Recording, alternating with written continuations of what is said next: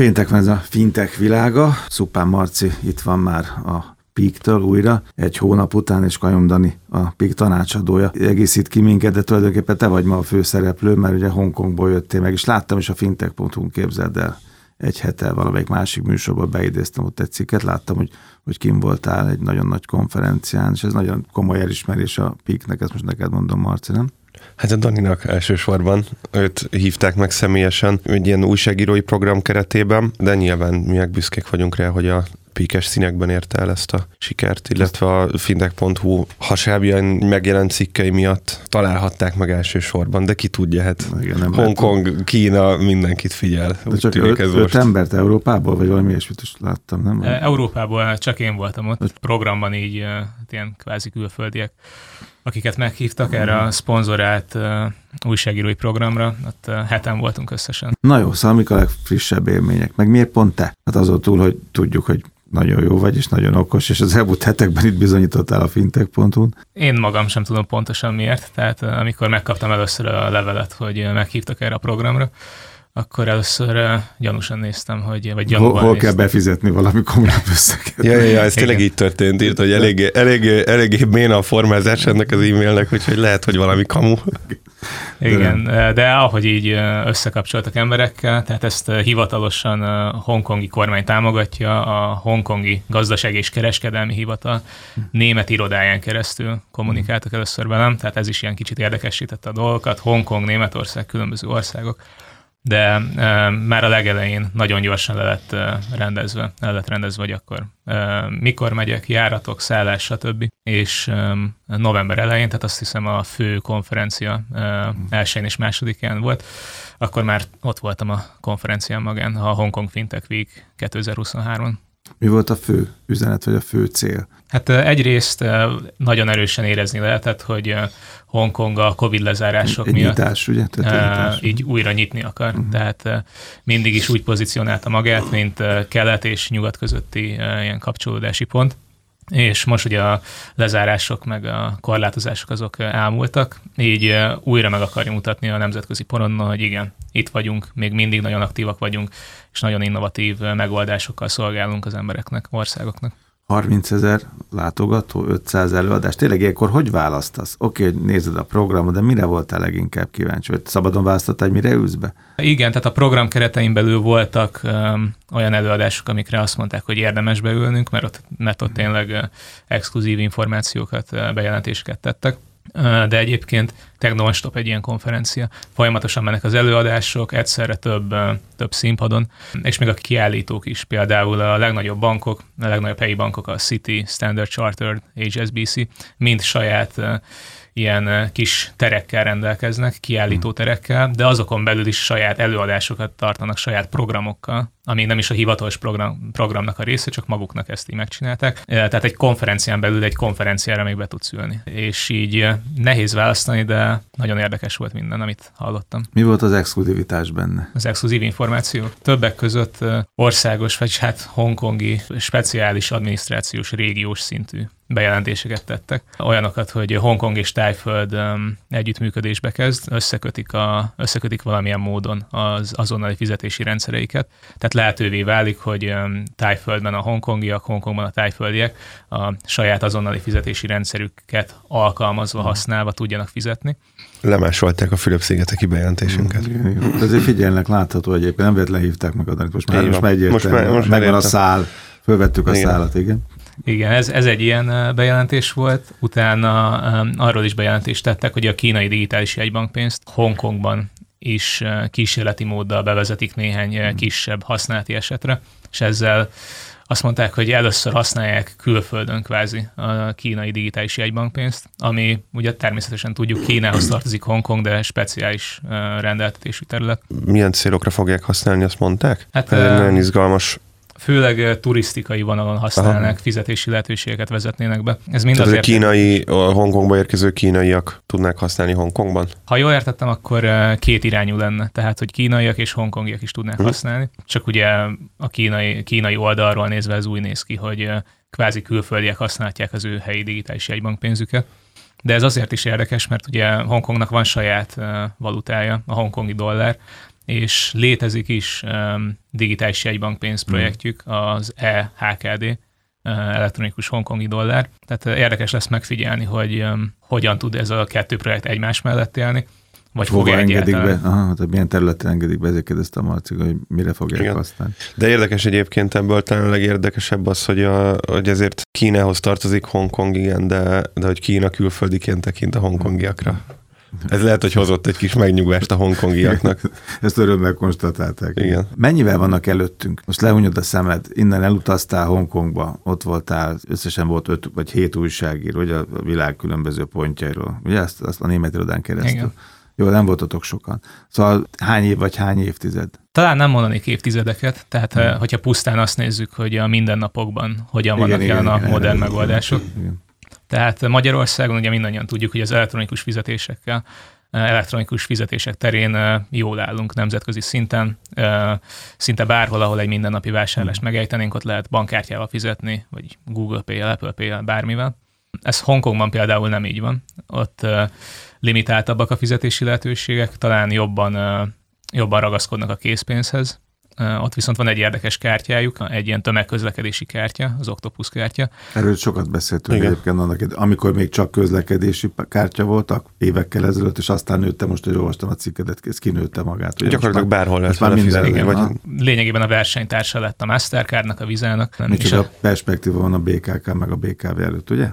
Így van, hajrá. Bocsánat. Igen, és ez azért érdekes, mert ugye tömegközlekedési kártya, az emberek nem nagyon vezetnek, mert drága a vezetés, nehéz parkolót találni, magasak a bírságok, hogyha valaki valamit nem úgy tesz. Tehát teljesen nálunk is így, ezek, ezek a dolgok, igen. Így mindenkinek van tömegközlekedési kártya, nagyon sokan használják a tömegközlekedést, és akkor már, hogyha a zsebükben van kb. mindenkinek ez a kártya, akkor érdemes ezzel fizetni is.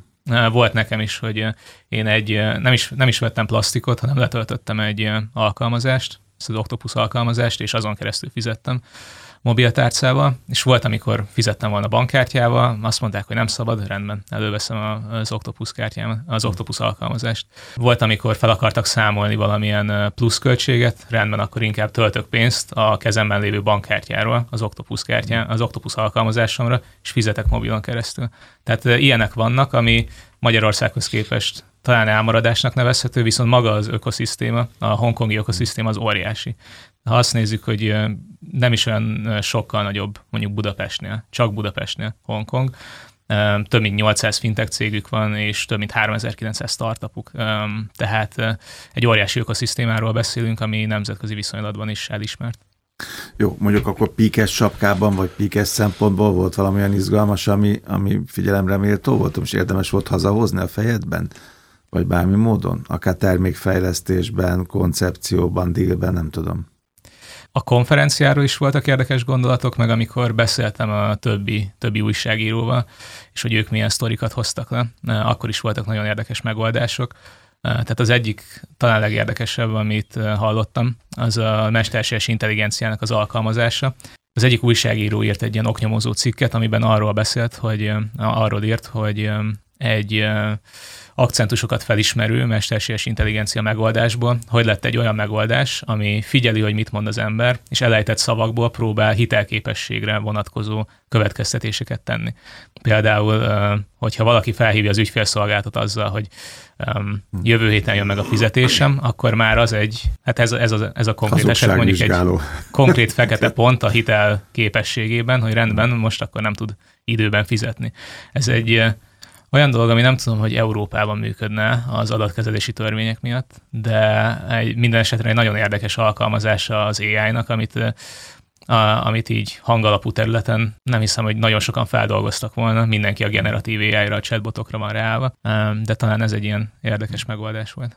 Reflektálva itt a, az elmúlt néhány percre, alapvetően visszamenve talán odáig, hogy a magyar piac versus hongkongi piac, én, én egyre inkább, hogy egyre viszonylag sok helyen sikerült járnunk, így, így píkes csapatként az idei évben. És ennek még, beszélgettük a múlt héten. Igen, így van, és ennek még nincs, nincs vége, mert, mert, mert még egy, teszünk egy török kört is uh, idén. A, én azt, azt látom, hogy nagyon jó helyzet, nagyon jó állapotban kezd lenni a magyar piac. A, a, ahogy nem voltam ilyen hurra optimista éveken keresztül, nem csak a, ezek a piacra kényszerített intézkedések, mint PSD2, azonnali fizetés, stb., hanem, hanem egészen a fintech cégek is elkezdtek jól működni, és csak visszatekintünk az elmúlt hetek híreire, egy média már összeállt egy PassPay-el, az, az, már, az már, tudod, az már nem az, hogy egy kis webshop azt mondja, hogy fizes ki három részletbe a cuccaimat, mert amúgy el se tudnám adni, hanem egy, egy, egy óriás azt mondja, hogy oké, okay, én egy, hát emlékszel, a srácokra voltak itt, szerintem 6-7 éve még, még, még azt se tudták, hogy mi lesz belőlük, ha nagyok lesznek, és, most és, most, és, nagyok. és most meg nagyok, és, és, és, és hihetetlen sikereket érnek el. Tehát azt mondod, hogy szürke állomány? Abszolút. Tehát ez megvan a jogi környezet, megvan a lehetőség. Tehát a jogi környezet abszolút nincsen még meg. Ha valamiben el van maradva a magyar piac, az a, az, az MNB szabályozásokban keresendő. Az MNB-ben ugye van, vannak a szombati Anikóik, Fáik is, Péter. Igen, ezért emeltem fel az a, az a, az a csapat, de ő, ő, ők, ők, ők, nem szabályozó, hanem ők az innovációs csapat.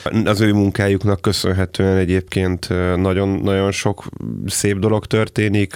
A magyar jegybank az első jegybank, aki NFT-t adott ki, Igen, digitális jegybank, pénz van kint a piacon a digitális DiákSafe 2.0-ban, fiataloknak szóló edukációt adnak, stb.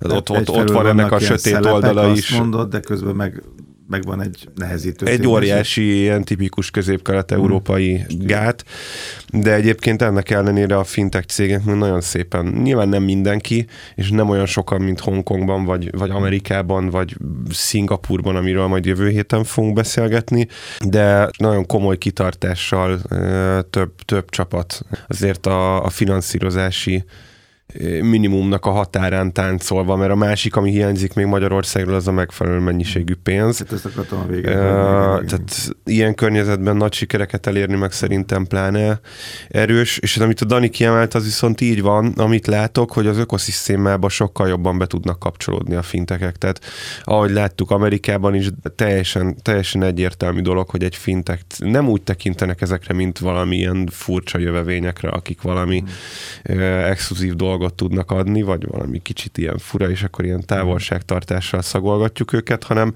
teljesen természetes, hogy, a, hogy az ember egy, egy appal e, fizet, és nem az fog felmerülni a fejbe, hogy hú, ez valami fintek dolog, akkor most meg is meg kéne. E, emlékszel, erről, beszélek, erről beszéltünk most az elmúlt időben, már nem nagyon, de az elején, hogy ahhoz, hogy valaki használjon fintek megoldást, nem kell, hogy tudja, hogy mi a finteknek a definíciója és ez egy picit még a mi régiónkban, ez nem is egy magyar sajátosság, valahogy az európai területen ez különbözik a világ többi hmm. pontjától, hogy itt azt gondoljuk, hogy azok használnak fintech szolgáltatásokat, meg a fintech cégek is így lépnek a piacra, hogy na, akkor most early adoptereket fogunk hmm. célozni.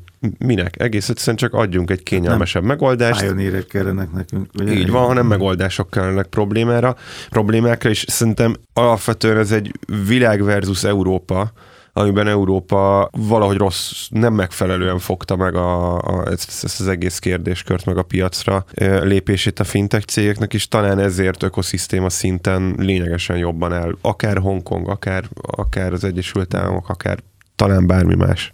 Na vissza Danihoz, mint hongkongi nagykövethez, vagy, vagy hongkongi pályanírhez, legerősebb irányzatok, azt mondtad nekem, hogy egy hogy metaverzum, web3, kriptó, digitális pénzek, tokenizáció, zöld pénzügyek, ha egyet kell kiemelni, akkor mi az, ami, ami leginkább tűnik erősnek, és ami előbb-utóbb nálunk is erősebb lesz a többinél? Hatását tekintve. A legerősebb ezek közül talán a tokenizáció. Azt nagyon sokszor kiemelték, hogy a blockchain alapú tokenizáció, tehát valódi eszközöknek a tulajdonjoga, vagy szellemi joga feletti, vagy ahhoz kötődő tokenek létrehozása, az egy óriási fókusz Hongkongban.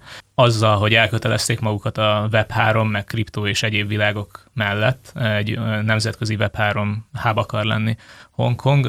Ott sok olyan projekt van, ami szépen hangzik, színes, szagos, de nem feltétlenül nagy a jövője. A tokenizáció viszont egy olyan valódi pénzügyi szektor által is hasznos, alkalmazható megoldás, megoldáscsomag, amit ők is felismertek, és hogyha már elindultak ezen az irányon, akkor megfogják a tokenizációt, és ezzel mennek tovább és hogyha a szabályozási kihívásokat nemzetközi szinten, Amerikában, Európában, mindenhol sikerül megugrani, akkor szerintem ez valóban a blockchain technológiának az egyik transformatív irányzata lehet. Na közben rájöttem, hogy a Szellemi Tulajdon Nemzeti Hivatának az elnöke, meg elnök helyettese volt itt nálam, és oda citáltam be a mesterséges intelligenciáról szóló tudósításodat vagy írásodat, az volt ott a fintech.hu, nem, és akkor olvastam, hogy egyébként hol vagy Hongkongban. Nagyon szépen köszönöm. Kajum Dani, a PIK tanácsadója, és Szuppán Márton, a PIK alapítója voltak itt a fintech világában. A hírek, az érdekességek a fintech.hu-n.